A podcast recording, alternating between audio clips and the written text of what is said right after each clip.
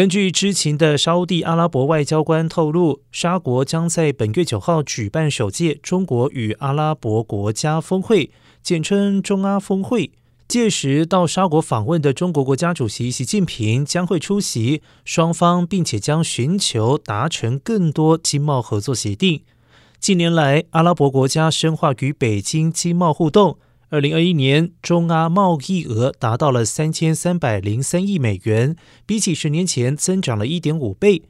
而习近平这趟出访的背景正值美国、沙地阿拉伯因能源供应等争端，两国关系陷入谷底。